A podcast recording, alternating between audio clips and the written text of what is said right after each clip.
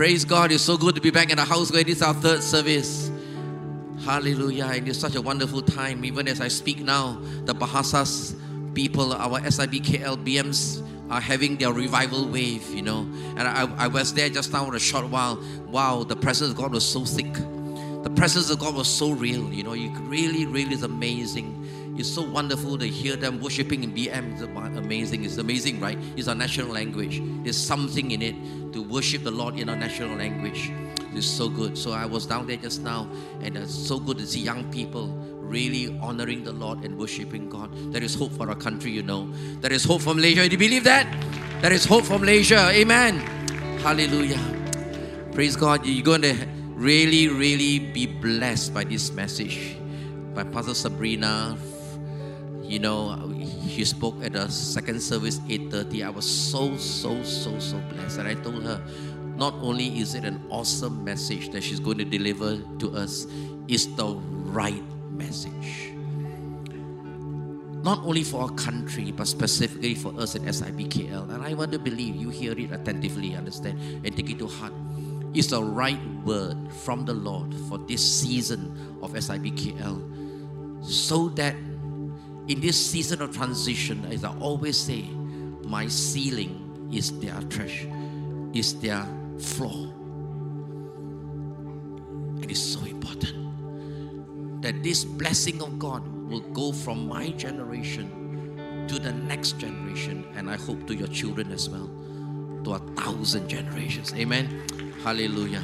So I'm going to introduce Pastor Sabrina in a short while, in a short, short way. That she is the co-lead pastor with Pastor Rachel Bulan of Cornerstone Church in Miri and Kuching as well. She used to be a training consultant, but the Lord called her to full-time ministry over 10 years ago and the Lord has given her a heart not only for Malaysia but also for the generation. Singaporean, but it's very unique that the Lord put in her heart a love for our country and a love for our generations. Would you put her together and welcome on the stage Pastor Sabrina? Praise the Lord. Come on, church, you can do better than that. Let's give Pastor Sabrina a very warm SIBKL welcome. Whoa. Amen. Good morning. I heard you are the happening service, so I'm ready to have some fun.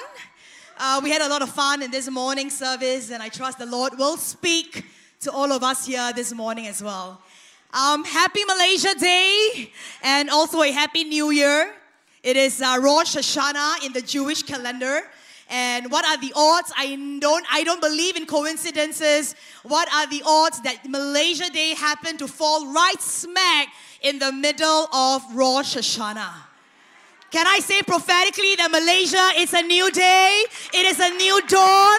Truly, Lord, the winter is past, the springtime has come, and the fields are white unto harvest. Somebody say amen.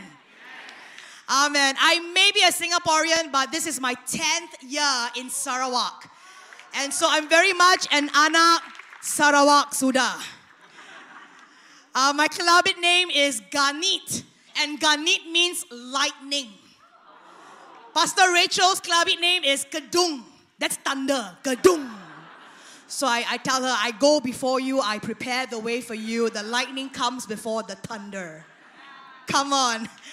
You know, but I love, love, love Malaysia. I love Sarawak. I love the people of Sarawak. I tell the people in Miri, when I die, please bury me in Miri because I've learned so, so much.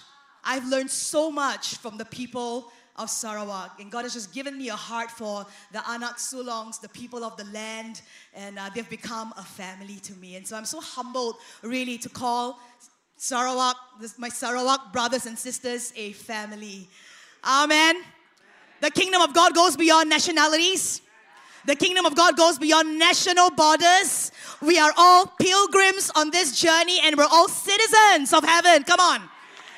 In fact, I do believe that in this coming move of the Spirit of God, it is going to take two keys to sustaining and to stewarding the move of God.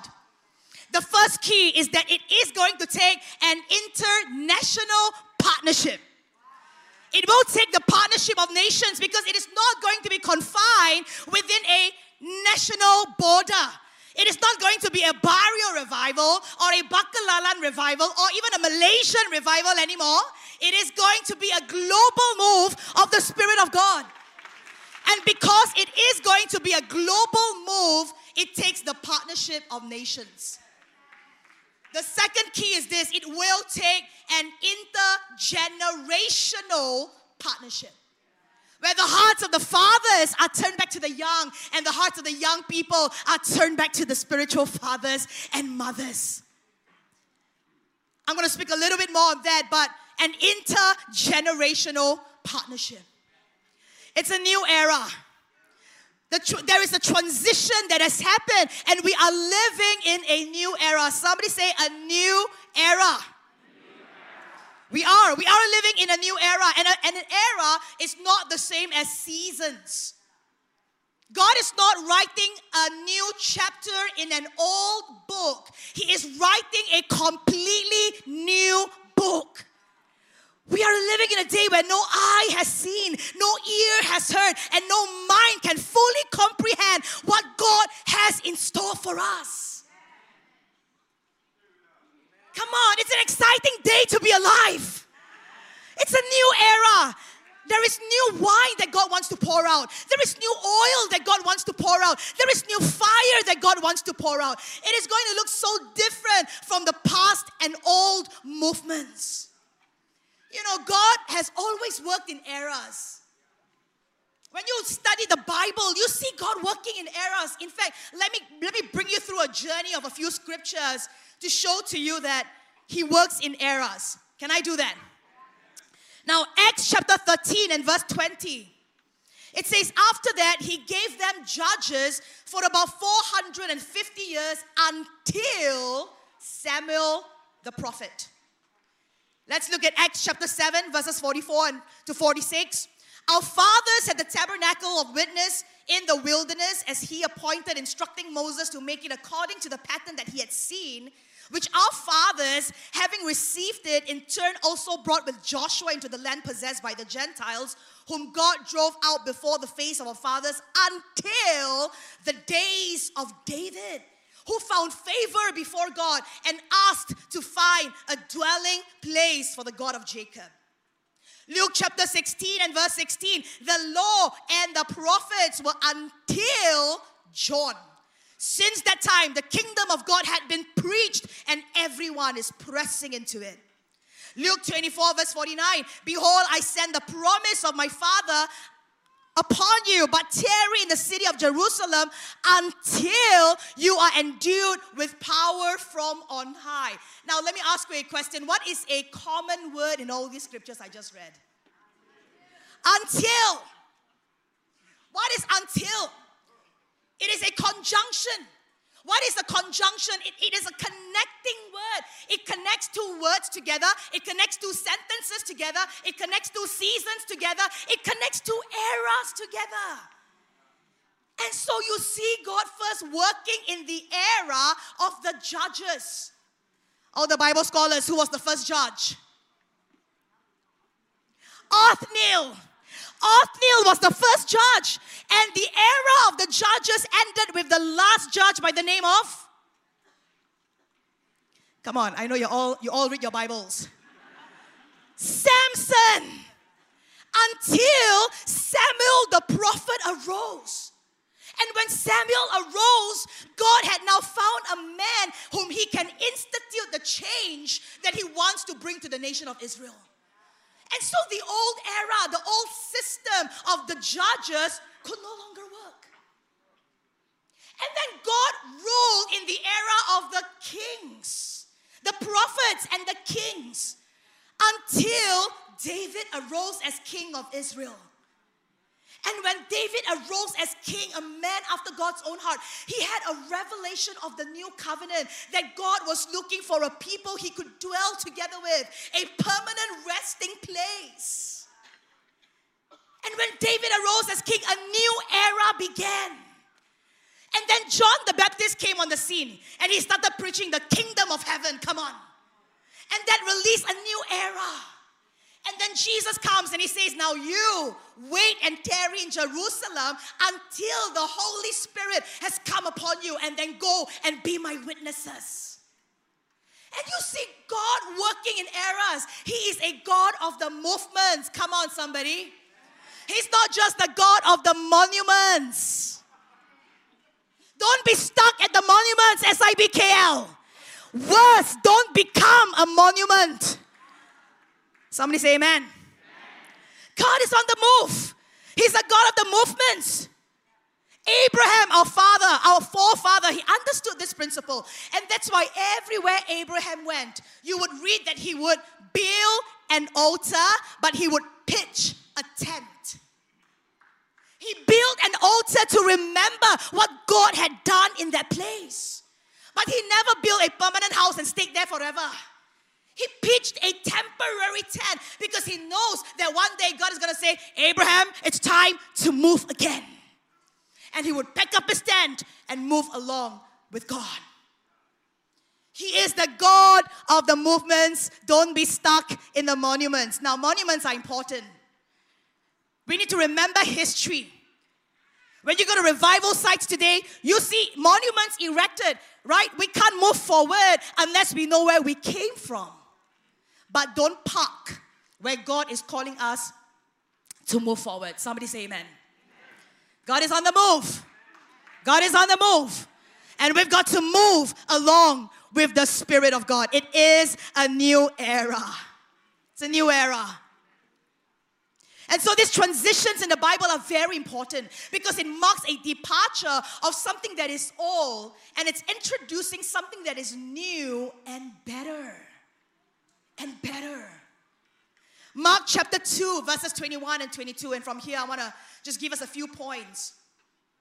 Now, Jesus says, No one sews a piece of unshrunk cloth on an old garment, or else the new piece pulls away from the old, and the tear is made worse.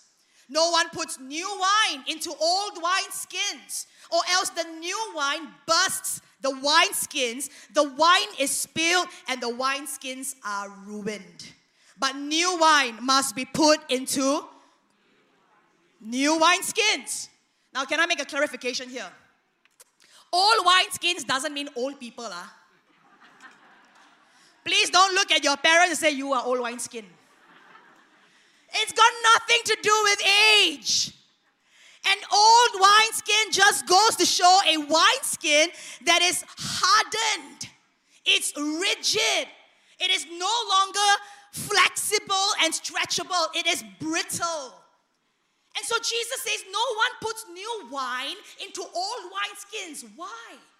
Because new wine goes through a process of fermentation, and in the process of fermentation, gas bubbles are released.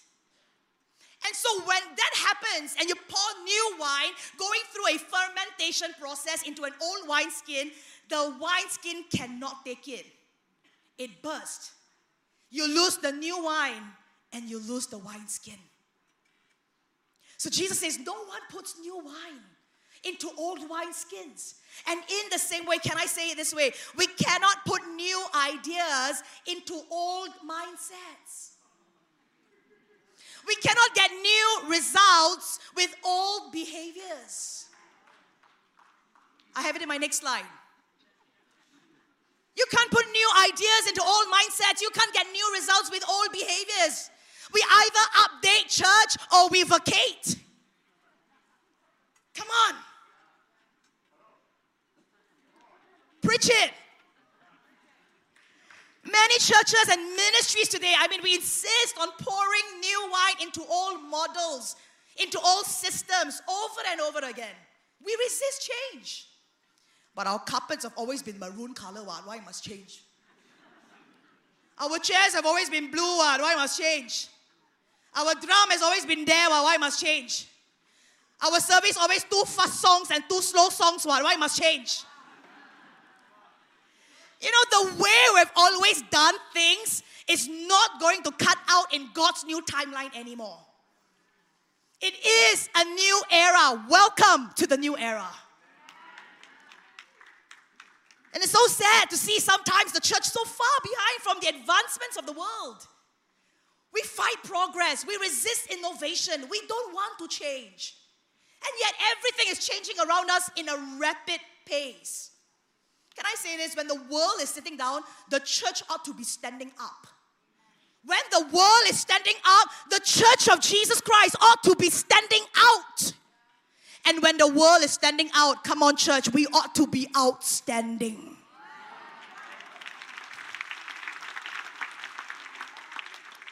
We need a new wineskin. Let's not resist change. In fact, let me give us all three steps, three very practical ways in preparing ourselves to becoming new wineskins. The first principle is this we must break free from the fear of change. Don't be scared of change, embrace change. God loves us too much to let us stay the same. But we're all creatures of habit. We don't like change, it's uncomfortable. In fact, let me make a guess. After service today, you'll probably go to the same kopitiam, order the same dishes, eat the same food. Yes. Guilty as charged. Because we don't like change. We like routine. We like habit. But hey, in this new era, we cannot be scared of change. We must break free from the fear of change. If nothing is working, change something. Change a habit in your life. Change the atmosphere. Change the method. Embrace change. The genius Albert Einstein says it this way insanity is doing the same thing over and over again and expecting different results. That's insanity, stupidity. We want different results, but we keep doing the same things. The same way, the same method over and over again. Let me, before I go to my next point, let me give you a few facts about change. The first fact is this change is a principle, I cannot avoid it. Change is the only constant, my friends. All around us, there is change that is happening to you, change that is happening around you, change that is happening within you, and change that you also initiate. Change is the only constant. It's, it's a principle. You cannot avoid change. In fact, if you're doing the exact same things you did, you're doing this year as you did last year, I tell you what, you don't need to go to a prophet to ask for a prophetic word. Let me prophesy over your life. Your 2023 is going to look exactly the same as 2022. Change something. Some of us, we get prophetic words. We get so excited about these prophetic words over our lives, but nothing is happening. But here's the good news. Romans chapter 11 and verse 29 say this, says it this way The gifts and the calling of God are irrevocable. Come on. Never too late. Never too late to be mobilized. Never too late to, to be activated in the anointing and the gifts of the Lord. Somebody say amen. amen. But change is a principle. You cannot avoid it. There are people who are busy but barren. When you ask, well, how are you? Hey, how are you? Busy lah, tired lah, stressed lah. Our three top three vocabulary words: busy, tired, stress. And I know of people who are so busy, but so busy and yet so barren. Have you met people like that? They're doing this, doing that, doing everything, but no fruits in their lives. Don't be busy and barren. If nothing is happening in your life, change something. Change something. Come on. So, change is a principle, you cannot avoid it. The second fact about change is this that change is personal, starts with me. Come on, everybody say it starts with me. Let's not play the blame game here. Not a new game, started in the Garden of Eden. When Eve ate of the fruit, and Adam, who's scared of his wife, don't dare to confront his wife, blame God instead. You lah, you give me this woman Hashtag story of a man's life. In fact, you know what they say? There are two queues for men to get into heaven. One queue says men who fear their, fear their wives while on earth. The other queue for men to enter into heaven says men who did not fear their wives while on earth. No man has ever queued in that booth before. Except one day, there was this one gentleman queuing at that booth. And so this long line of other men, they were like, whoa, bro, impressive. You mean you didn't fear your wife when you were on earth? How did you do it? To which this man said, huh? I don't know lah. My wife asked me to stand here one.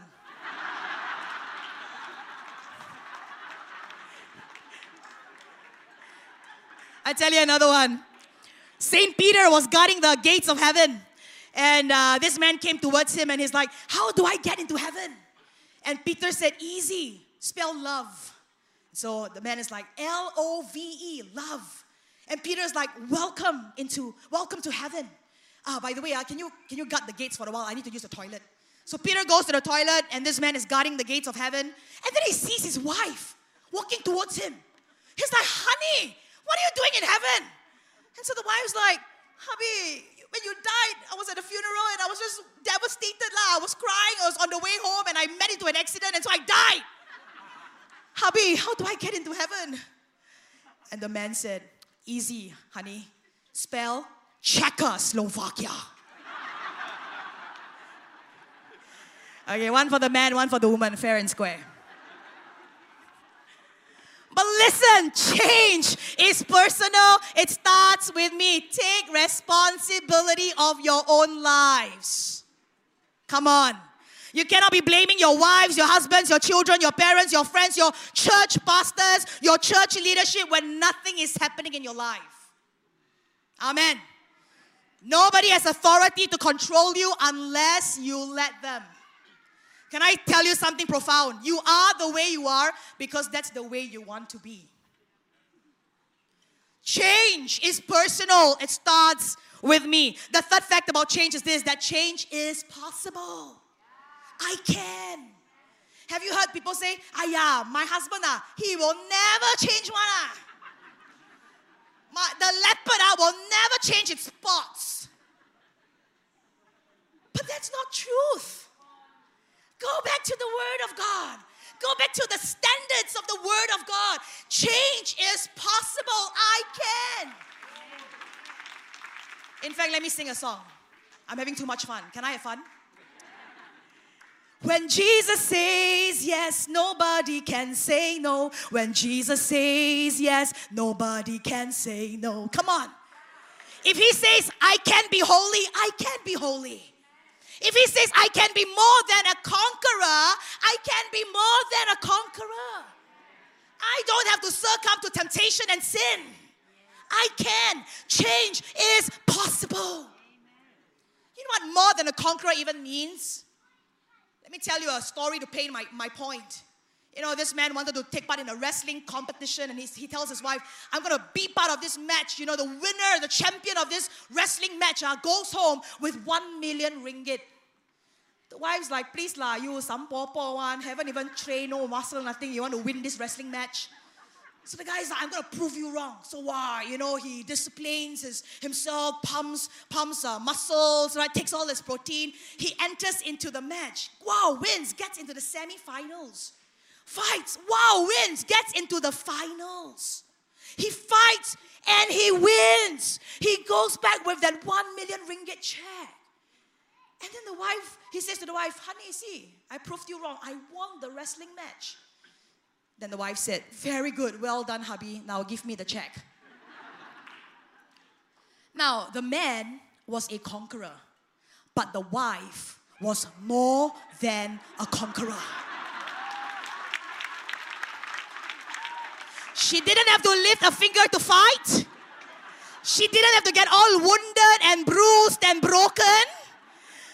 But she got the money. Jesus is our conqueror. He won death on the cross. Death, where is your sting? And he says, Now you are called to be more than conquerors. Change is possible. I can. I can. It's a fact. Now, the next fact about change is this change is painful, it is costly, it is painful. But when we talk about pain, we're not talking about change in itself that is painful. It is the transition that is painful. When I decide I want to change this part of my life, I go into a process of transition. It is in that transition that is painful. Because transition is this it is the psychological, the relational, the emotional, and the financial processing of change. It touches these things. It's painful, but there's some kind of pain that you and I must learn to embrace. This is a good kind of pain because once we stop changing, we stop growing. My next fact is this change is not just painful, it is rewarding, it's profitable.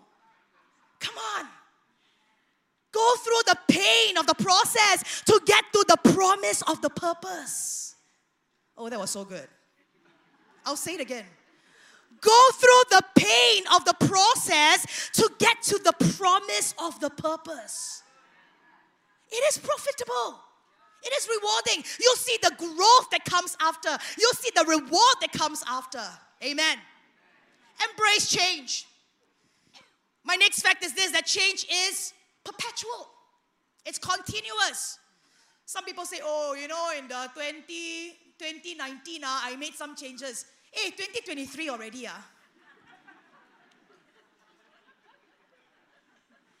In fact, help me preach this morning. Look at your neighbor and tell them, take a good look at me because next week when you see me, I'm not going to look the same. I'm going to look different.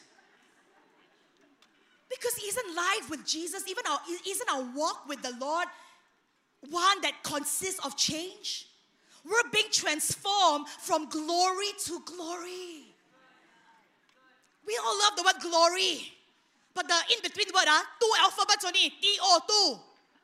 It's such a long and painful process. From glo- glory to glory. But change is perpetual. It is continuous. Don't stop changing. Don't stop growing. Growth requires change. And in my pastoral experience, I've come to realize that there are some people you can counsel all day, all night, and they won't change. They have decided, I'm going to remain the same. And these people can even give me Bible scriptures to back they are not changing up. Human beings are interesting people. My next fact is this change is predictable. You can plan it. You can plan it. Seasons. Uh, Malaysia, we don't understand seasons. We only have two seasons, hot and hotter. But in the western part of the world, they understand seasons. When winter is coming, they prepare for winter. When winter is coming, the next season, what do they take out? Their bikinis? No, they take out their fur coats. Everything changes. You can plan for change. The, the food they eat start to change. What time they wake up start to change. Change is often predictable. We can all plan for change. So look at your life and ask yourself, what do I need to change? What do I need to change? If you're late every Sunday, your spouse and your kids cannot be the reason why you're always late. Change something. Can you all turn to your neighbor and say she's talking about you? If you're not seeing prophetic words of the Lord come to pass in your life, change something. Change the grounds of your hearts. Create a greenhouse where the seed of the word can take root and bear fruit. If, you, if you've been having the same toxic problem with the same friend for 10 years, change your friend. But there are some things you cannot change, uh, like your spouse. Oh, wow. Come on. You can't change your spouse. Some of you are like, yeah, I cannot change my spouse. So change. We must break free from the fear of change. Amen, people of God. Embrace change. It's a new era. You know, being stuck in old methods, old systems, old mindsets. In fact, I don't like the word mindset because it shows me a mind that is already set, cannot change. I like to use instead the word mind skin. Mind skin. Stretchable, flexible, still can change. We all need new mind skins and new wine skins. Amen. The second step is this unto becoming new wineskins for the Lord is this we must be willing to lay down certain traditions. We must be willing to lay down certain traditions. People who are married to the past cannot embrace the future. I'll go on to say that sacred cows don't belong in the pulpit, they belong to be sacrificed on the altars. And we're gonna see the church evolve. Because I tell you what, people in the church and people outside of the church are sick and tired of churches becoming just institutions. In her religious, dogmatic systems that hold no power. Come on. Paul the Apostle says it this way My word and my preaching is not just in human intellectual persu- persuasion, but it is in the demonstration of the power of the kingdom of God. And people are looking for the real deal. The next generation, they're looking for what is authentic, what is genuine, the genuine move of God. Not just talk, but a demonstration of the power of the kingdom of heaven. Somebody say amen. We, we must, we must, church, be willing to lay down certain traditions. For the sake of the world, we need a new mind skin and a new wineskin. You know, when 2020 happened, we crossed into the year 2020. A lot of preachers all over the world, they were saying the same things. Oh, it's 2020. God wants to give us 2020 vision, accurate vision. So I brought it to the Lord. I said, God, is this really what you're saying? 2020 vision, accurate vision? And the Lord said, when you go to an optometrist, he covers your good eye to expose and to strengthen your, to test out your weak eye, right? And then he said to me, Now go and study the early day church. And as I did a study again of the early day church in the book of Acts, I saw that the apostles and the disciples of all didn't just go from temple to temple, church to church, synagogue to synagogue. They also went from house to house, breaking bread over tables to tables. And so the Lord said this to me 2020. I am going to cover the good eye of the church, which is the temple. Because we've known how to do temples very well. We know what's after this. We, we know. We, we can close our eyes and run services. We can close our eyes and run conferences. We're very good at the temple. And the Lord says, and I am going to expose and strengthen the weak eye of the church, which is the table of community, the table of friendship the table of relationship because we've been so functional, we have lost our relational. And so I wrote it down in my journal and I thought, wow, that's okay, that's that's that's deep. Let's let's wait on the wait on the Lord for the word. And then the lockdown happened.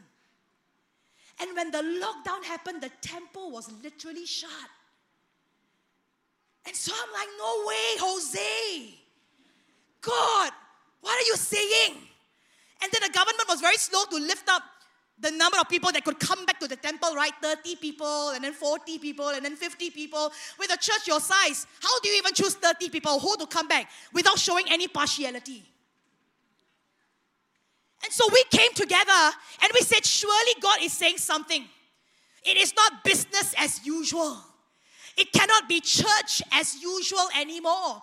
And so we said, God, we don't want to miss the point. We don't want to miss the point. What are you saying and what are you doing?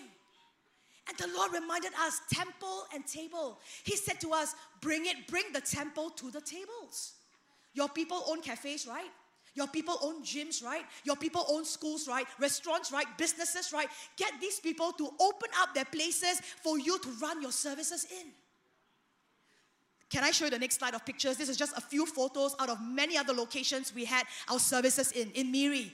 And so, and so we started meeting all these people like, hey, will you open your gym? Ah? Hey, will you open your cafes, your restaurants, your schools? You know, let's stream our services into these places and have people gather around tables in smaller groups. And so we did that. That's a Muay Thai gym.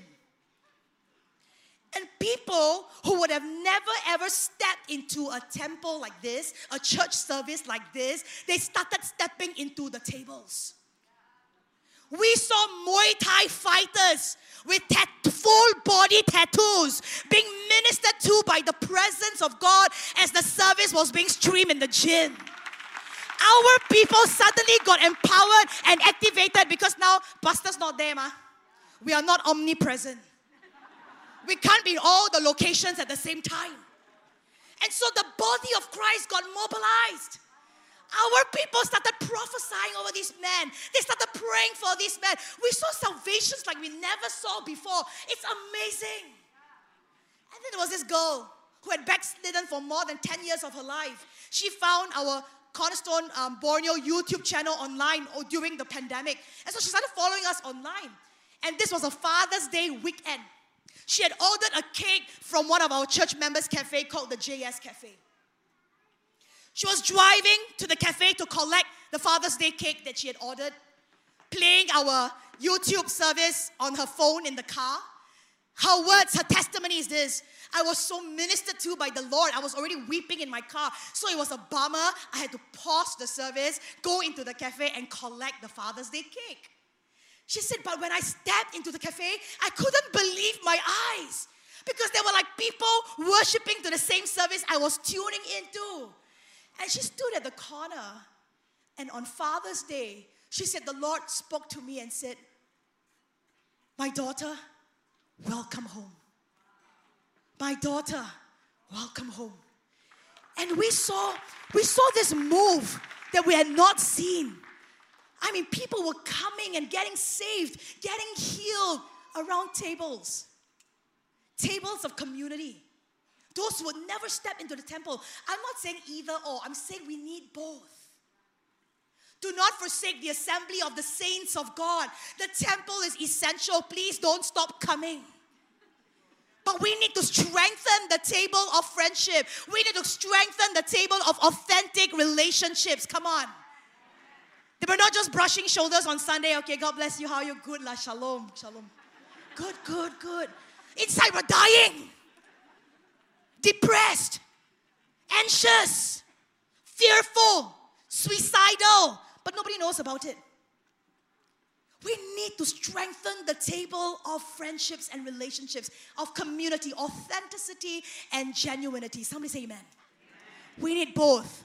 It's not either or, it's never either or, it's always a convergence of both. Some churches you go to, people say, oh, that's a word church. Some churches, that's a spirit church. I think, why must, why must we brand churches like that, huh? That's a word church. It's a spirit church. Why can't we be both, word and spirit? Hello? We don't have to choose word. We don't have to choose spirit. Word and spirit. That's what the five wise virgins had the lamp and the oil. Hello? The lamp, which is the word of God. Your word is a lamp unto my feet. The oil, which is the, the spirit of God. We need both. It's never either or. Somebody say amen. And so there are some traditions we must be willing to lay down. If we were so hard up and we're like, no, but we need the elders to be around. We need, you know, we, we would have never dared to step out to do something we've never done before. I tell you, there's something there. Honestly, it's so new. Even I am nervous. I'm just like, God, it cannot be church as usual. It is not time for business as usual. There is something there. Show us a blueprint, give us strategies. In laying down our traditions, I believe we're going to see a convergence. We're going to see a unity come in these several areas like we've never seen before. The first area I believe we're going to see a unity come into is a unity amongst the five-fold ministry the apostles, the prophets, the evangelists, the pastors, and the teachers. Gone are the days of one man superstar celebrity speaker. We are stepping into a new era where it is going to take a team effort. It is going to take the activation of the body ministry. Where the apostles are not insecure about the prophets, the prophets are not having a competition with the evangelists. We're all different. But when we can come together, putting aside insecurities, putting aside intimidation, if the five officers can come together to function in the church, the church will be an unstoppable force to be reckoned with. We need to see a unity of the fivefold ministry. You know, for a long time now, I, the Lord says, right, that my church is being built upon the foundation of the apostles and the prophets. But a long time now, when I look at the church universal, many churches have been built upon the pastors and the teachers. No wonder we're not going at the pace that God has designed the church to go. It's almost like we're driving in reverse gear. You can still get to your destination. When you drive reverse gear, you can still get to your destination, but not at the speed that you were designed to go at. And so we need the fivefold officers to come together, and God, and whom God appoints, He anoints. My pastor says this some people are sent, others just took the microphone and went. Don't be found in the latter category. I'm not saying go around calling yourselves apostles and prophets. I can't care less about titles. I'm talking about function. We need to see a convergence of the fivefold ministry. Pastor Rachel and I, we're so different. And the first few years of working together, it's iron sharpening iron. We were insecure. Uh, you know, I had to come to terms. It's okay when you pray for people, people cry. I don't. I pray for people, people don't cry. you know, and, and so man, we were just like iron sharpening iron. I thought I was prophetic until I met Pastor Rachel. I'm like, wow, you're even more prophetic, oh. And then she would compare her preaching with mine, and she'd be like, I can never preach like you, Sabby. And you know, and we were just like, oh man, we're just finding ourselves in the first few years of working together. It's been 10 years working together. It's a miracle we're still working together. But we came to terms with our calling. We're now so comfortable to be in our own skin, to be in our own identity, to be in our own calling and anointing. You function in the way God has called you to function. I'll function in the way God has called you and called me and designed me and wired me to function. We're not trying to fit one another in each other's mold.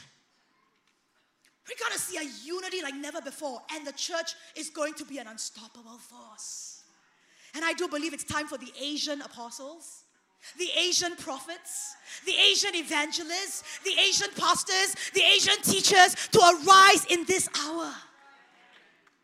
Some people, when you hear, you're gonna, you're gonna go like, where did she come from? Whoa, where did he come from? These are the hidden ones of God and the time is coming. Romans 8, all creation groans and groans for the revealing of these sons and daughters of glory.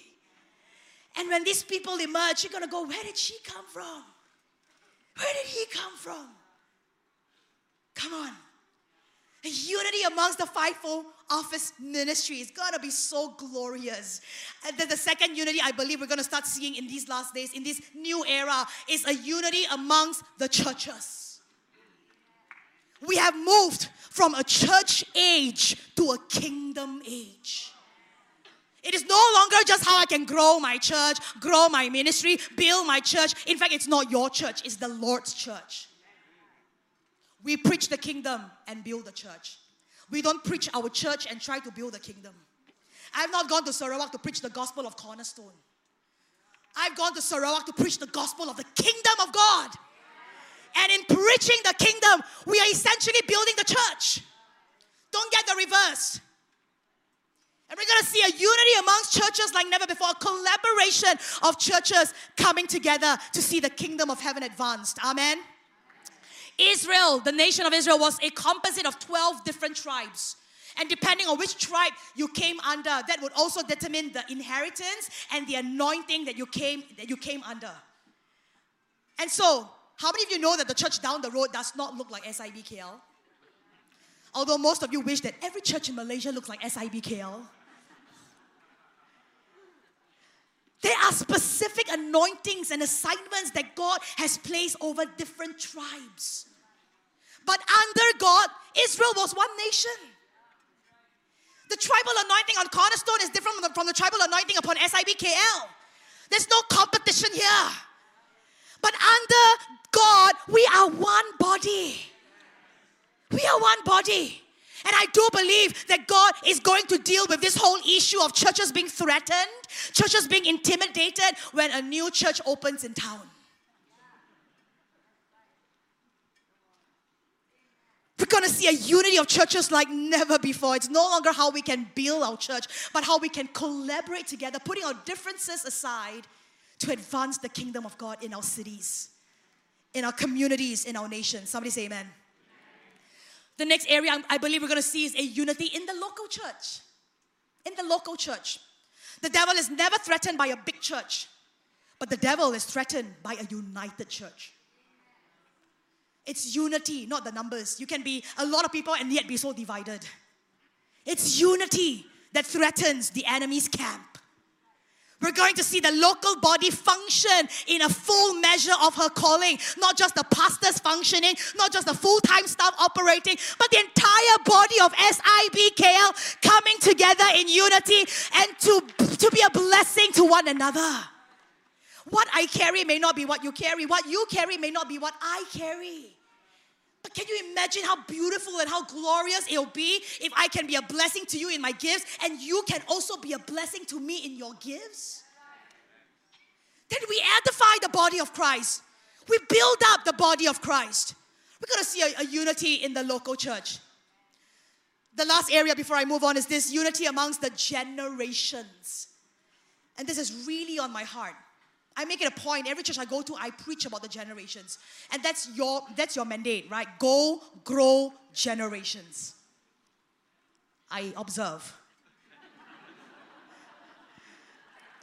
Unity amongst the generations. The, the, the, the divide between the generations in many churches today, it's hurting us. It's hurting the church. Listen, revival doesn't start with young people. The faces of revival can be young people, but that's because our spiritual forefathers and mothers have paved the way and paid the price for us to be in revival. The coming move of God is not going to start with young people, it's going to come through one generation. And that's the young and the old. One generation. The last book, last chapter, last verses of the Old Testament in Malachi says it this way Malachi 4, 5, and 6. Behold, I will send you Elijah the prophet before the coming of the great and dreadful day of the Lord, and he will turn the hearts of the fathers to the children, and the hearts of the children to the fathers, lest I come and strike the earth with a curse. The last word of the Old Testament is the word curse. How melancholic. I remember reading this and I'm like, God, so depressing. Can you not end the Old Testament with the word blessing or fruitfulness or favor? Curse. And the Lord said this to me, Sabby. It's because before the new the Old Testament transits into the New Testament, before the Old Covenant transitions into the New Covenant, like this old era that we're stepping into a new era, a generational reconciliation needs to happen. A generational reconciliation needs to happen. An intergenerational partnership. And so Satan knows he cannot stop the move of God. So what does he do? He divides the generations so that the land is cursed. The reverse of that is a healing across the generations. Listen, when the old people say to the young people, I've eaten more salt than you are. I've eaten more rice bowl than you are. Come back when you know better. That's pride. When the young people say to the old people, ah yeah, you're very irrelevant already lah, so 传统, so traditional, give me the baton, I'll run. That's also pride. We need to honor one another across the generations. It's been prophesied over young people. You are the Joshua generation. You're going to inherit the promised land. Sure. You are the Esther generation. You're going to be standing before kings and queens. Sure. I don't doubt that. You are the Elisha generation, double portion. Sure.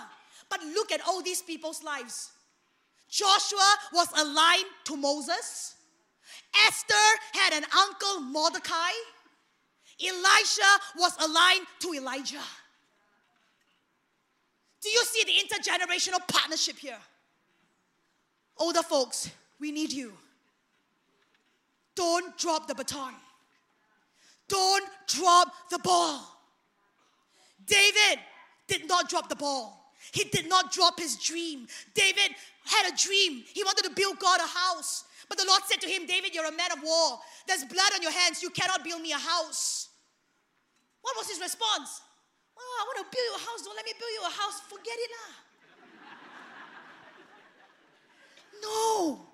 Instead, he transferred. You talk about biblical succession. He transferred that dream to his son, Solomon. And Solomon built the Lord a house. And that's when David wrote Psalm chapter 127. He says this that children or sons are a heritage from the Lord. The fruit of the, of the womb is a reward. You know the word children here, when you study the Bible, the original Greek text of the word means dream builders. So let me rephrase that, that, that, that verse. Behold, dream builders are a heritage from the Lord. The fruit of the, of the womb is a reward. Your children are dream builders. Your spiritual sons and daughters of this house are dream builders. Don't drop the ball. Fathers, don't drop the ball. Mothers, during the Jesus movement, the young hippies were not accepted by the older generation. They came in hobos, stinking. And the, and the old people could not accept, they could not father the young people. Simultaneously, three other secular movements were happening you had the women liberation movement, the gay rights movement, and the civil rights movement. Today, these three movements are still happening in the secular world, but the Jesus movement has died. Why? Because the older people could not accept, they could not father the younger people. And when you study revival history, the Jesus movement became quite a rebellious movement because the young people were repulsed by authorities in the church.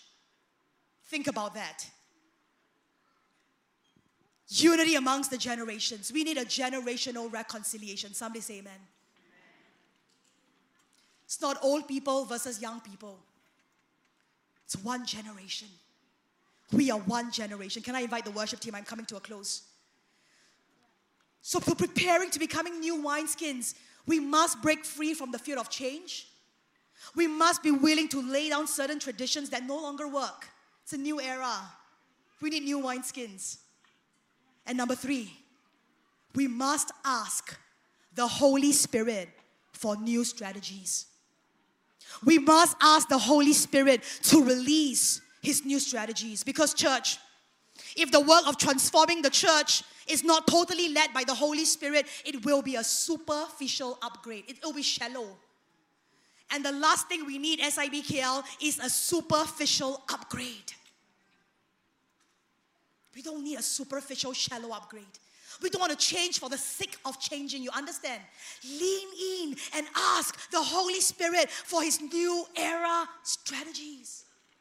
He who has ears to hear what the Spirit of God is saying, let him hear. And I believe the Lord wants to unleash a gushing river of new wine in this, in this house. He's, he's directing us as a church, SIBKL, to prepare your wineskins. What is old must be renewed by the Spirit of God. What is outdated must be remodeled. What is ineffective must be replaced. God wants to do a new thing. Do you not perceive it? Do you not see it? It's a new era. We cannot say, I've always been doing it like that. Let's continue doing it. Cannot. Don't become a monument. Move along with God. As SIBKL, you're called to be a pattern for others. This house, you're called to be a pattern for many other churches in this nation. In East of Malaysia, East Malaysia is looking towards SIBKL. You're like a role model. In Sarawak, in Sabah. I pray you ask the Lord God, what are your new strategies? Because it is not church as usual. It cannot be business as usual. We need a new wineskin. And I tell you what, God is going to move in such a new way, right? That because we have not seen Him move in this new way before, it, it may be offensive to some of us. But can I encourage you this morning? Guard your hearts from offenses. Don't be offended by God. many, many of us, we put God into our religious mold. And we say, God, you can only move like this because I, have experienced you move like this. And when He moves some, somewhere else or some, some way else, then we get offended. But can I say, don't pluck out the tares and in turn also pluck out the wheat? Don't throw the baby out with the bath water. If you don't understand what God is doing, don't criticize it. Don't speak badly about it. Instead, say, God, tenderize my heart. If this is really a genuine move of the Holy Spirit, I want to be part of it.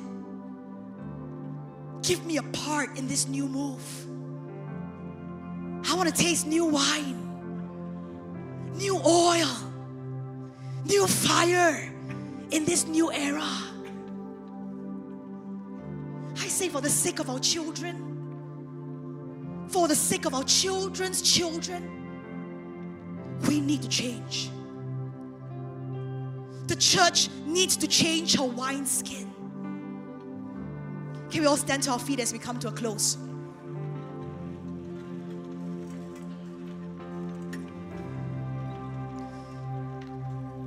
Don't be offended with things you don't understand.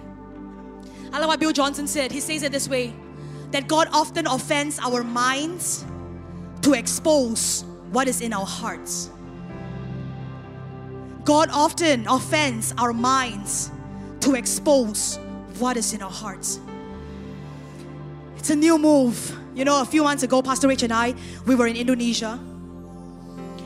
And what we saw in Indonesia was mind blowing. It goes against every religious fiber of your spirit. I've not seen new wine poured out in that way like the Indonesian church. Anyway, so we were in Indonesia. And in one of the sessions, there was so much joy. There was so much freedom in the place, right? The worship team literally broke out in a song and they sang Baby Shark. So they all sang Baby Shark, do do do do do do, Baby Shark, do do do do. They sang the whole song, mind you. Baby shark, mommy shark, daddy shark, grandma shark, grandpa shark, swim away safe at last. The thousands of Indonesians, no one, no one flinched. I mean, everybody in the joy of the Lord all did the action. Baby shark, do do do do do do. You know who were the most religious people in the hall? Pastor Rachel Bulan and myself we looked at each other and we're just like, what? Are they singing Baby Shark in a Christian conference? Don't they know it's demonic? It just went against our religious spirits. But I tell you, right, when they were singing Baby Shark, right, there was this atmosphere of joy that liberated the people. This apostle, right, who has planted hundreds of churches in Nagaland, was on his knees crying. You just know what's going on. And it was so liberating. I felt so liberated. So liberated. And so we joined in also. Baby shark. We, we danced together with our Indonesian brothers and sisters. And then we sang Rasa Sayang. And you know, it was so fun. So fun. It wasn't hyped up joy. It wasn't, oh, come on, come on, everybody, come on, come on. No, nobody said, come on. There was such a joy in the place. And mind you, the Indonesian church is a persecuted church. The young people in that place, they are ready to die a martyr's death for Jesus any day. These are our friends, much younger than the both of us. I'm like, I shouldn't be preaching in your conference. You should be the ones preaching. I need to catch your anointing. But they're amazing. And a persecuted church knows joy.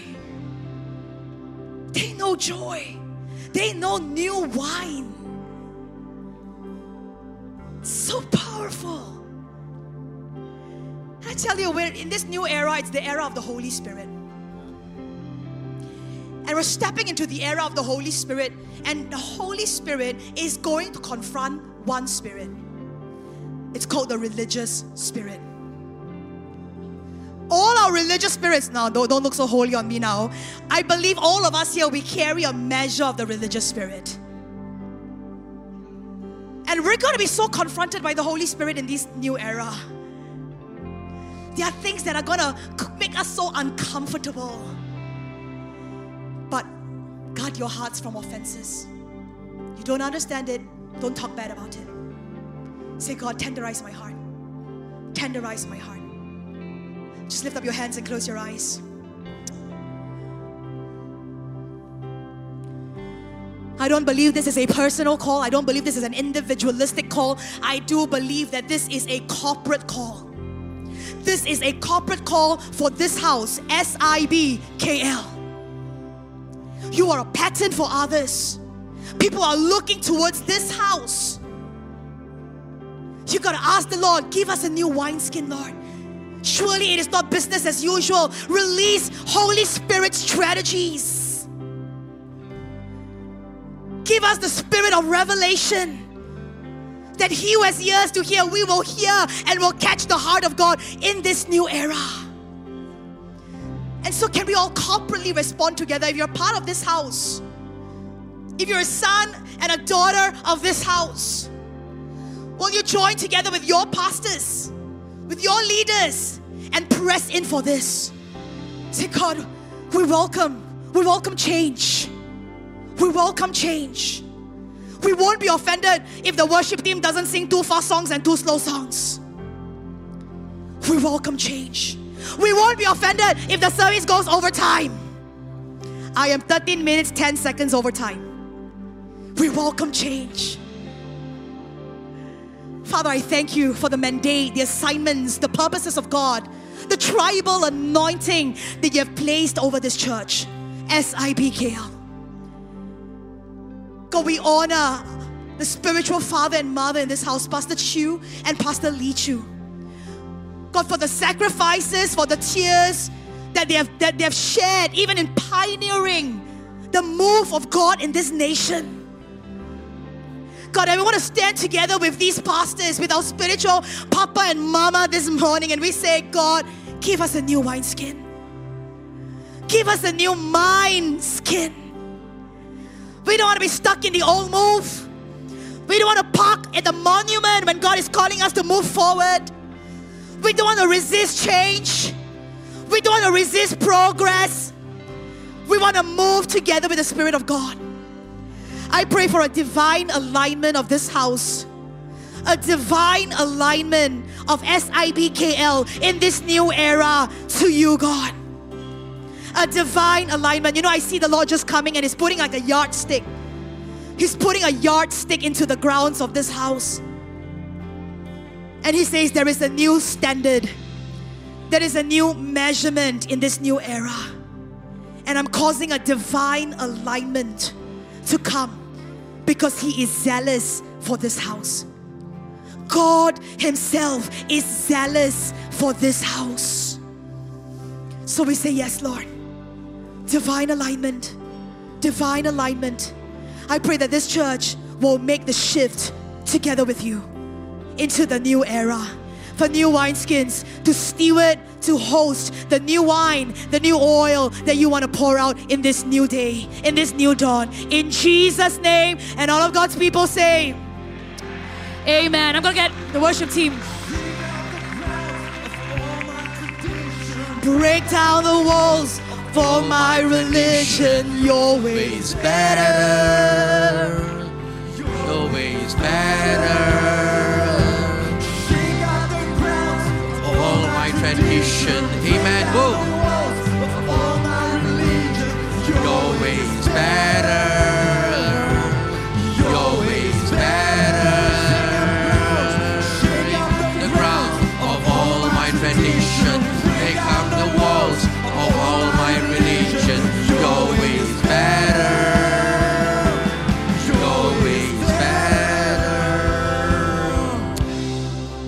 He who has a ear, let him hear what the Spirit says to the churches. We have to spiritually discern what God is saying to us as a nation on this Malaysia Day, but more importantly, in my midst, to us in SIBKL. That's what I said. This is not only a good message, it is a right message. Right timing, right content. Not only in terms of the fact that my era is coming to a close. As you, I told you already, in a less than a year's time, I'm transiting out so that a new generation of leaders will take up. But I always say that let my ceiling be their floor. They take over to the next generation, understand, to build to a higher level. And my prayer is that when the next generation takes over, SIBKL will rise to the next level. And I don't want any one of you to leave. Don't want any one of you to go away because Pastor Chu is no more the senior pastor. No, it's not true. We have to bless them. We have to believe in them, understand? We have to, and it's not surprising. I do not think it is coincidental that in a few days' time this week, I'm taking my whole pastoral team to a pastoral planning, not only for next year, but for the next era. Isn't it amazing, Pastor? Isn't it amazing? We are leaving on Wednesday, and this is the right message to propel us as a launching pad as we plan. We already planned, but together on all the 20 over pastors, we're going to meet together to plan not only for 2024, which is our 30th anniversary. 30 is a very significant year. 30 is a year of maturity. 30 is a year of breakthrough. 30 is a year of fullness. This is a year so important. So I want to challenge all of us. Isaiah 43, verse 18 19 says, Forget the former things. Don't remember the past. See. God says, I'm going to do a new thing. Do you not perceive it? As if God is so frustrated. Don't you see it? I'm making a highway in the wilderness, streams in the desert. That's what God can do for us. Let's all believe it. Shall we do that? Hallelujah. Raise your hands to the Lord. Let's close. Oh. We have no time for flippant things. No time for distractions. I got no time. Absolutely no time for rubbish. Because this is a new era. Understand? Either we make it and overcome, or we will be overcome. Understand? Forces of darkness is gathering in the world.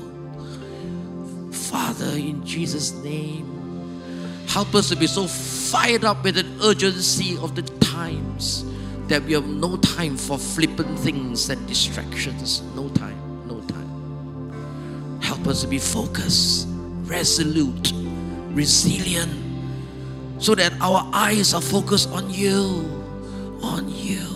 We have sung it today. Adonai, Elohim, Shaddai. That's who you are. That's who you are. And my prayer is, Father Lord, that we will be found faithful to the very end. That this church will be found faithful to the very end. So, Father, lead us and guide us into the new era. Into the new era, Father Lord. So that at the end of the day, God, we can say we have fulfilled your purpose for us in our generation. Like you said of David, David fulfilled his purpose for his generation, my generation and your generation.